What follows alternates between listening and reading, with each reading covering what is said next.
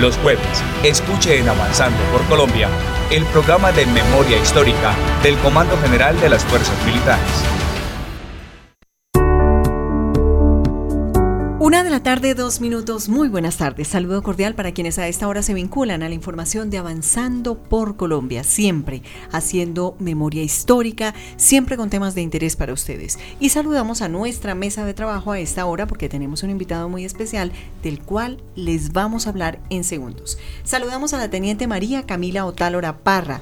Teniente Otálora, bienvenida, buenas tardes. Hola Nidia, buenas tardes para ti y para todos nuestros oyentes, en especial todas las personas del lindo municipio de Paipa. Eh, muy contenta de estar aquí de nuevo con mi coronel aquí en la mesa. Y tenemos no solamente grandes sorpresas, sino también tenemos la fortuna de llegar a todas las regiones del país. Más de 110 emisoras enlazadas a esta hora para que ustedes reciban toda esta información y tengan también la oportunidad de conocer todos estos aspectos relacionados con nuestra memoria histórica. Teniente Germán Andrés Macalister, buenas tardes, bienvenido. Nidia, buenas tardes, muy contento de estar acá nuevamente como todos los jueves. Eh, envío un saludo para todas las personas que nos escuchan en las emisoras del Ejército Nacional, Colombia Estéreo, desde Punta Gallinas hasta Leticia, desde Tumaco hasta Puerto Carreño. Eh, todas esas lucecitas que tenemos en el mapa, siento que me dices que son. Somos más de 110 emisoras. Qué maravilla. Y no tenemos una cifra exacta, esto para explicación de nuestros oyentes, porque hay emisoras fijas, emisoras móviles y realmente la cobertura es mucho más amplia. No hay una precisión exacta, exacta pero desde luego son más de 110. Y hay sitios en que somos los únicos, ¿no? La única emisora que escucha a la gente. Que tenemos la fortuna de estar ahí.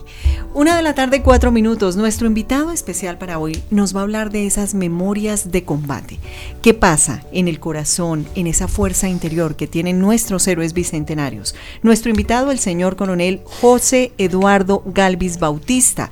Él es oficial del Arma de Infantería con 31 años en la institución, profesional en ciencias militares con una especialización en seguridad y defensa nacionales. Fue integrante del Grupo de Atención Humanitaria al Desmovilizado y actualmente trabaja en el Comando Conjunto Estratégico de Transición como jefe del área de planes. Se encuentra actualmente desarrollando sus estudios de maestría en liderazgo estratégico y gestión del talento humano en la Escuela Militar de Cadetes General José María Córdoba. Coronel José Eduardo Galvis, bienvenido, buenas tardes. Un cordial saludo para usted, para todos los oyentes que a lo largo y ancho del país nos están sintonizando en este momento y especialmente a nuestros héroes que se encuentran allá en el frente de, batalla cumpliendo a cabalidad lo que nos obliga la Constitución y las leyes. Coronel Galvis, entramos en materia sobre este tema de memorias de combate, que es justamente el que nos ocupa el día de hoy. ¿Cómo empieza esa historia militar y esas memorias que hacen que nuestro país tenga héroes de la patria como usted? muchas gracias. Muchas gracias por esos eh, calificativos. Me, honra con sus palabras. Pero realmente pues he tratado de ser un soldado cumplidor del deber y pues me tengo que remontar al año de 1988 cuando en ese momento pues se desarrolló un proceso de incorporación e ingresé a las filas del ejército inicialmente como soldado bachiller a prestar el servicio militar obligatorio que se denominaba en esa época de esa manera. Estando allí pues como dicen en el, en el arco popular me pica el bicho de la milicia porque pues realmente antes de eso no, no sentía ningún atractivo por esta, eh, por esta carrera tan loable. Estando allí, pues eh, con mis comandantes de pelotón y de compañía, me comienzan a, hacer una inmersión de qué, qué, debe hacer, cuál es la misión fundamental que debe cumplir un oficial en, el ejército, la, relevancia y la importancia de no solamente los oficiales, sino los oficiales y los soldados dentro, del país, toda la, la, relevancia y la importancia del trabajo que nosotros desarrollamos. Y es ahí donde me nace ese espíritu de querer seguir la carrera de las armas pero entonces ahí tenía yo como dos circunstancias. Eh, la primera de ellas, pues realmente tomar la decisión porque un joven a los 17 años en ese momento pues tiene que tomar una decisión de vida, que lo tiene y trasladarse uno al futuro y, ver qué le puede deparar el futuro a uno tomando esa decisión, que es un paso supremamente trascendental. Y en segundo lugar, ya después de estar uno convencido de que ese es el camino que uno va a tomar, eh, otro escollo un poco más complicado que es la familia Estamos hablando del año 1988, donde desafortunadamente se vivían momentos muy difíciles para el país por el auge del narcotráfico. Y mamá es mamá. Y entonces mi mamá viendo por televisión lo que sucedía, me dice que lo piense, que, que lo medite, que mire que ella me ve de pronto ejerciendo otra profesión. Recibo el respaldo de mi papá. Tengo dos hermanas y ellas también estaban como divididas. Entonces, entrar eh, a, convencer a, los integrantes de la familia que, que, no querían que tomara esa decisión, pero repito, no por, no por de pronto por estar prevenidos, sino porque simplemente veíamos lo que sucedía en el país. Pero bueno, viéndome a mí convencido de lo que yo quería hacer, terminan apoyándome y es ahí donde realizo todo el proceso y eh, el 19 de enero de 1989 ingreso a la Escuela Militar de Cadetes General José María Córdoba a desarrollar mi curso como oficial del ejército. Y pues bueno, gracias a Dios y sobrellevando dificultades lógicas apenas de nuestra carrera, pues aquí estoy todavía, dándole gracias a Dios por todas las bendiciones que me ha dado y sirviéndole a mi país hasta el día que, que ya me toque, como se dice, colgar el uniforme. Mientras tanto estaré dando lo mejor para que seguirle aportando a este país que necesita mucho de nuestro compromiso. Teniente Otalo. Eh, mi coronel, me parece fundamental todo eso que usted dice. Creo que todos los que portamos este uniforme hemos vivido situaciones muy similares. Y es que creo que el riesgo tiene que ver con esa responsabilidad ilimitada que tenemos todos quienes portamos el, el camuflado, tanto en Fuerza Aérea, en Armada como en el Ejército. Entonces yo quisiera aquí aprovechar y, recordar a todos el juramento que nosotros hacemos, en el cual uno le hacen la pregunta quizá más importante de la vida, que dice, juráis a Dios y prometéis a la patria defender esta bandera hasta perder por ella vuestras vidas y no abandonar a vuestros jefes, compañeros y subalternos en acción de guerra y en cualquier otra ocasión. Mi coronel, ¿qué motiva a un joven a responder a esta pregunta? Sí, juro ¿Usted cree que ha cambiado un poco la formación eh, que recibía usted cuando estaba preparándose para ser oficial con la que reciben hoy los futuros oficiales aquí en la Escuela Militar de Cadetes? Pues convencido, claro que sí. Por supuesto porque, como se dice popularmente, algo militar me tocó repelar juramento. Primero me tocó como soldado y ya después como alumno aquí empuñando la daga eh, volver otra vez a hacer ese juramento en donde me comprometo a, cumplir fielmente pues todas las directrices de la institución y que claro, lógicamente no podemos dejar por fuera a nuestros hombres de la Armada, de la Fuerza Aérea, de la Policía Nacional, que también vienen desarrollando una misión supremamente importante a lo largo y ancho del país y que unido a los esfuerzos del ejército pues hemos logrado adelantar unas campañas supremamente victoriosas a lo largo y ancho del país donde nos han necesitado. ¿Qué ha cambiado? Lógicamente, pues eh, los tiempos y las circunstancias de la guerra, los escenarios que, se, nos presenta el enemigo, pues hace que nosotros también eh, nos modifiquemos, nos, reestructuremos, nos reorganicemos de una forma diferente para poder enfrentar esa amenaza.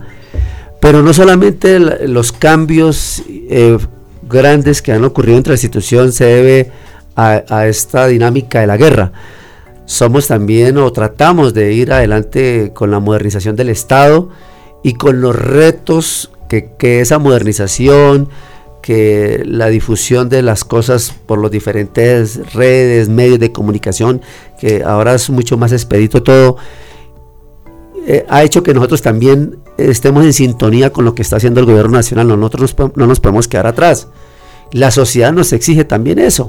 La modernización nos exige eso, entonces nosotros también hemos avanzado, repito, no solamente por la dinámica de la guerra, sino también porque como una entidad más del Estado, pues tenemos que modernizarnos, tenemos que transformarnos, tenemos unos retos diferentes, muy diferentes de lo que estaba yo viviendo en el año 1992 en mi primera unidad, el glorioso batallón de infantería número 42, batalla Bomboná, a lo que están viviendo los oficiales hoy en día en ese mismo batallón son, como por poner solamente ese ejemplo, son circunstancias totalmente diferentes, el enemigo ha mutado, eh, la sociedad ya nos mira de una forma diferente, mm, etcétera. Entonces nosotros también eh, tenemos que ir al compás de esos cambios y obviamente la escuela militar también tiene que hacer sus, sus ajustes en el plan educativo militar para que los oficiales de hoy en día salgan conscientes de la responsabilidad que tienen que enfrentar y a los retos que se van a encontrar cuando ya se encuentren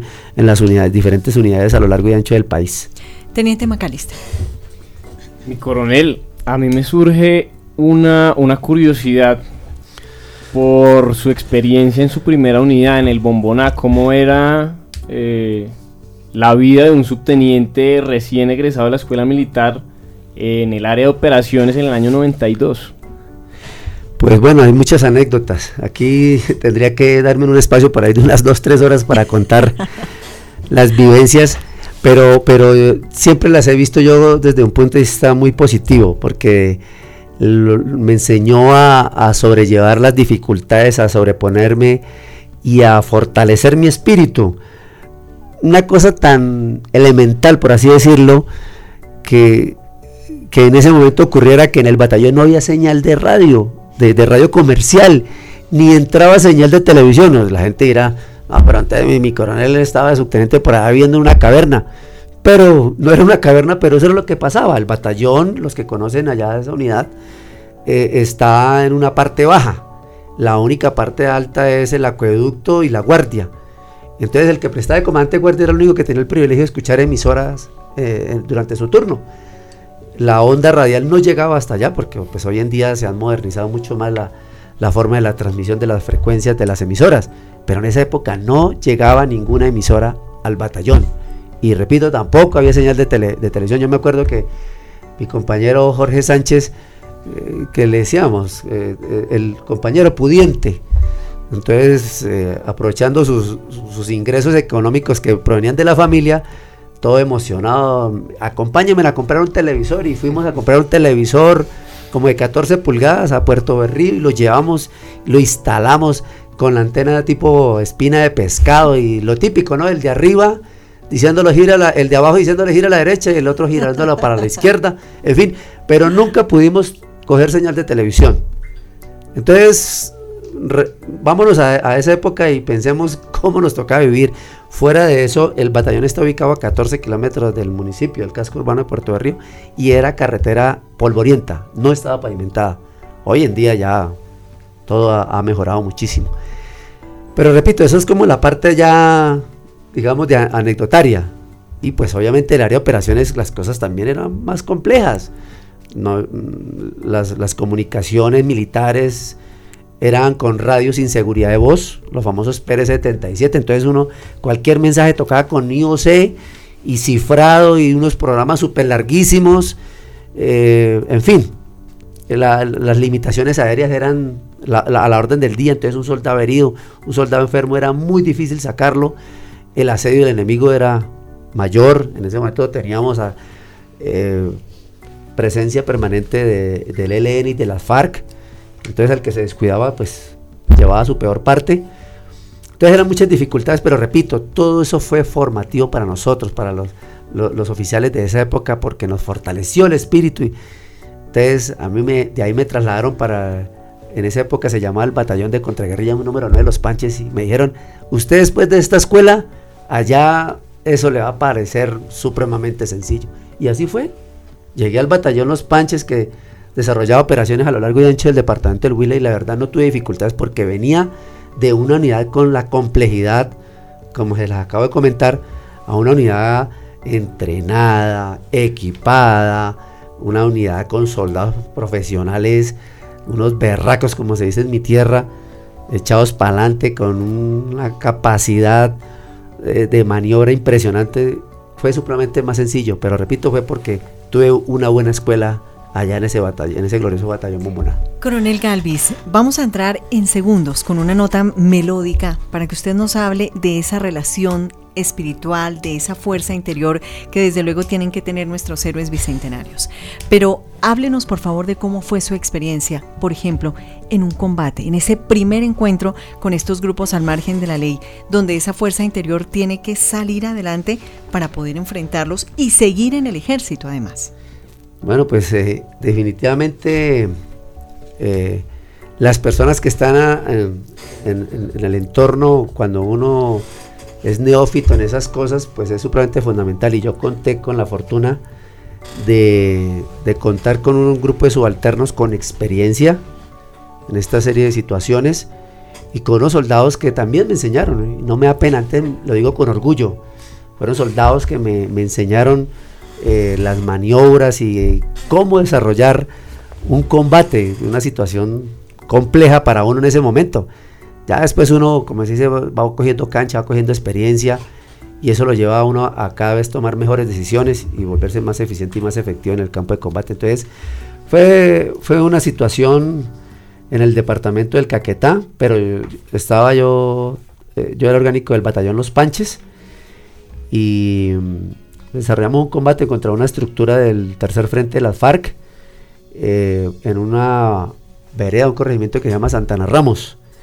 Y fue una experiencia pues entre miedo y como, como sentirse uno por allá como en una aventura, una mezcla de muchos sentimientos pero repito, un factor supremamente fundamental para mí en ese momento fue el acompañamiento de mis subalternos que tenían la experiencia y que me fueron llevando, me fueron llevando, me fueron conduciendo a, dejar a un lado el, temor y como la restricción y a ya asumir el rol como comandante, a que tome decisiones y, que dependiendo de esas decisiones se puede llevar la unidad a un fracaso o a, o a un éxito. Entonces fue una experiencia bastante motivante y afortunadamente pues salimos victoriosos allá. Gracias.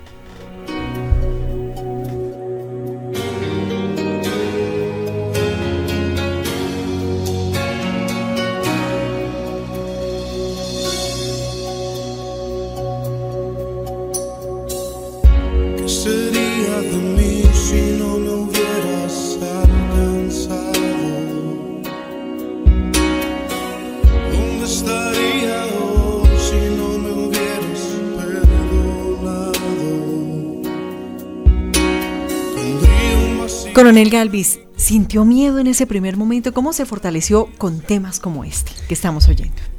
Como decía mi, comandante de compañía, mi capitán Lucio Javier La Torre Rojas, el miedo es tan grande que alcanza para todo mundo.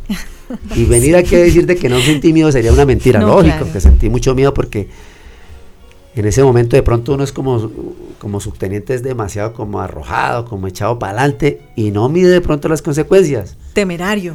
Exacto, pero ya cuando veo uno ahí, una persona que perdió la vida por la acción del combate y todo eso, dice, no, puede haber sido yo. Claro.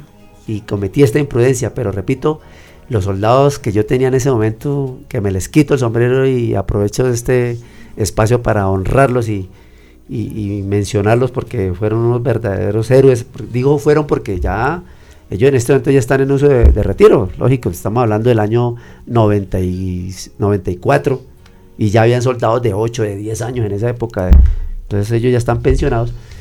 Ellos me ayudaron mucho a sobrellevar eso, a tratar de vencer ese, ese miedo, pero sin ir al extremo de ser eh, imprudente, que eso puede ocasionarle a uno un daño eh, temporal o definitivo en su vida. Entonces, decir que no sentí miedo es mentira y la verdad, sentir uno, uno siempre en los polígonos ve, dispara hacia el frente, pero ya sentir uno que le están disparando a uno, entonces la sensación cambia totalmente. Definitivamente. Teniente Otávio. Bueno, con la experiencia de mi coronel podemos ver cómo los militares eh, han tenido que ser en muchas ocasiones, en muchas regiones, la cara visible del Estado, porque nosotros no solamente participamos en combate, sino que también hacemos jornadas ambientales, acompañamiento en carreteras, incluso cine al parque.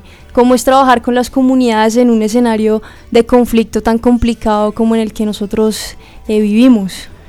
Es una, es unas actividades que, tienen su lado positivo y su, lado negativo.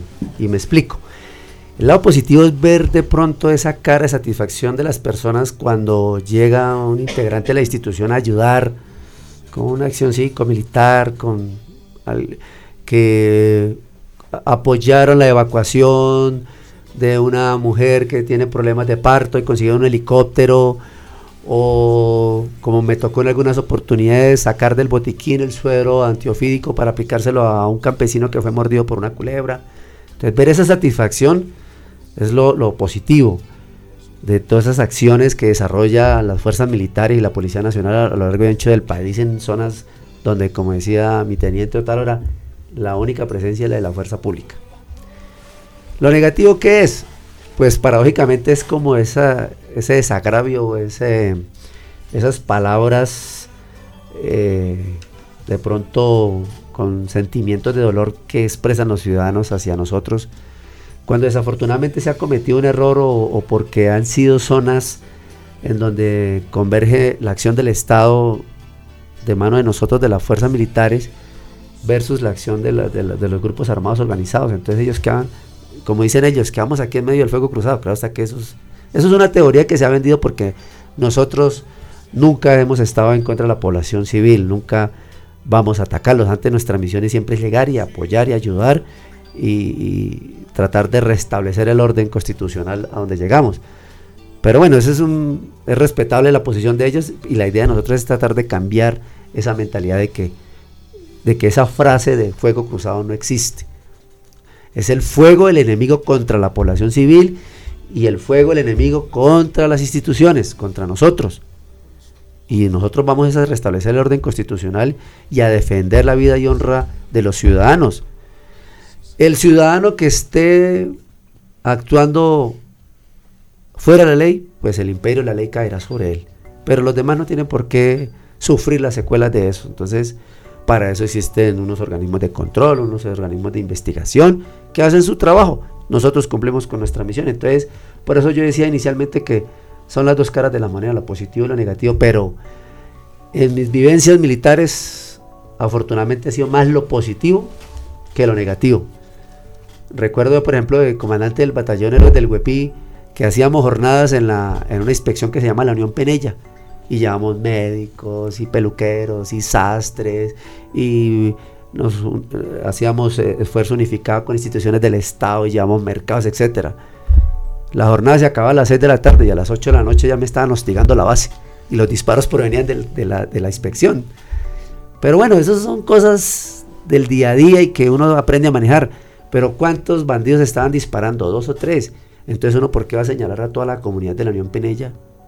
Que son mil, mil quinientas personas por dos o tres bandidos que, que muy seguramente no estuvieron ahí, sino que aprovechando la oscuridad de la noche llegaron hasta el caserío y desde ciertas posiciones atacaban el puesto, el puesto de mando uno no puede estigmatizar a la gente por dos o tres bandidos que estén ahí mezclados entre la población civil. Teniente McAllister, es el momento para destacar cómo el Ejército Nacional se ha consolidado como la institución más querida por los colombianos. Existe a lo largo de la historia y a lo largo de todos los espacios de memoria histórica una relación directa de afecto, de cariño, de respaldo a nuestro Ejército Nacional, a nuestras fuerzas militares. Claro que sí, Nidia, como lo hemos dicho ya en, varios programas antes, eh, la nación colombiana y, la construcción del Estado parten de las fuerzas militares. Primero hubo ejército que, que patria, que nación.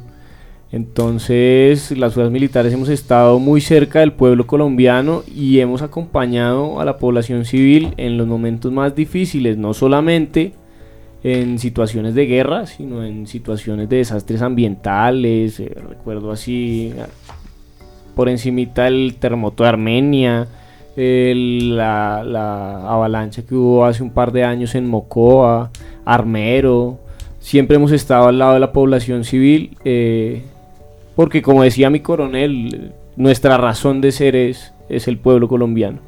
Definitivamente. Ya son bueno, ya es la una de la tarde, 26 minutos, y estamos llegando a las conclusiones. Una gran conclusión para hoy, Teniente Otario. Nada, que así como todas las comunidades sufren los rigores tanto del conflicto como de las condiciones que nos tocan vivir como país, nosotros también como soldados de la patria las sufrimos. También algunos eh, debemos estar dentro de la categoría de víctimas, también tenemos nuestras víctimas que tenemos que honrar, nuestros veteranos. Entonces recordarle todo eso a nuestros oyentes y también invitarlos a que nos escriban si tienen historias como las de mi coronel a memoria gmail.com También a que nos visiten en nuestra página web www.cgfm.mil.co. Ahí en la parte de Conócenos ven ahí Memoria Histórica y pueden encontrar este programa y otros contenidos. Y por supuesto que nos visiten en nuestro Museo Militar en el centro de Bogotá. Teniente María Camila Otalera, muchísimas gracias. Muchas gracias a usted, Nidia. Teniente Germán Andrés Macalister, una gran conclusión de este espacio. Bueno, pues muy contento de contar con comandantes con tanta experiencia y una formación tan sólida como mi coronel y como muchos de nuestros comandantes. Eh, resulta que cuando mi coronel estaba ingresando a la escuela militar, yo todavía no había nacido. Entonces. Eh, Eso fue un piropo, ¿cierto? Así es, claro que sí, porque. todavía. toda, toda esa experiencia eh, y todo ese conocimiento nos han guiado por el sendero que hemos recorrido para acompañar al pueblo colombiano. Muchísimas gracias, Teniente Macalister. A ti, Nidia, muchas gracias, muchas gracias a toda la audiencia, muchas gracias a mi coronel. Y tenemos que cerrar con broche de oro. Señor coronel José Eduardo Galvis Bautista, un mensaje de reconciliación, de afecto con la comunidad colombiana, un mensaje para esos héroes del país que permanentemente guardan en su corazón y en su historia estas memorias de combate. Gracias, Nidia. Pues eh, serían palabras muy largas para poder reenviar a, nuestros héroes que se encuentran a lo largo desplegados a lo largo y ancho del país son más de 200 años de historia, en donde nosotros le hemos aportado a este país a través de, campañas como Construyendo País. Así suena a redundancia, pero es la verdad. Y honor y gloria para todos los soldados. Y cuando hablo de soldados, refiero también a los oficiales y a los oficiales de las diferentes fuerzas de la Policía Nacional, que cada día entregan lo mejor de sí para que este país dé pasos hacia adelante, para que este país mejore en índices de seguridad, en, prosperidad, eh, eh, en avanzar hacia adelante, avanzar hacia adelante. Nosotros definitivamente hemos hecho unos aportes supremamente importantes ahora y hace, repito, hace más de 200 años y lo seguiremos haciendo porque así nos hemos comprometido, nuestro espíritu nos, nos invita a eso. Estamos aquí en nuestra profesión eh, entregando lo mejor de nosotros para que este país cada día sea mejor y le entreguemos a las nuevas generaciones un mejor país, un mejor estilo de vida, un país más seguro, un país más tranquilo, mejor, un país con más oportunidades. Entonces, de verdad que mis respetos y un saludo muy especial a los hombres que se encuentran en, las líneas adelantadas de combate, eh, sacrificando su vida, su familia, su tiempo familiar pero que lo hacen con cariño, lo hacen con entrega total y con el más profundo profesionalismo, sabiendo que es lo que nosotros queremos hacer y por quién lo estamos haciendo. Señor Coronel José Eduardo Galvi, siempre es un gusto tenerlo con nosotros y muchas gracias por acompañarnos. Muchas gracias, Nidia. Muy amable por este espacio. A todos ustedes nuestra invitación para que, como siempre, dentro de ocho días estén atentos a este Avanzando por Colombia, haciendo memoria histórica. Cris Durán y quien les habla, Nidia Janet Martínez, los dejamos con la mejor programación de las emisoras del Ejército Nacional. Durante 200 años hemos estado disponibles 24 horas del día y los 7 días de la semana para garantizarte seguridad y tranquilidad. Somos Héroes Bicentenarios, Ejército Nacional, avanzando por Colombia.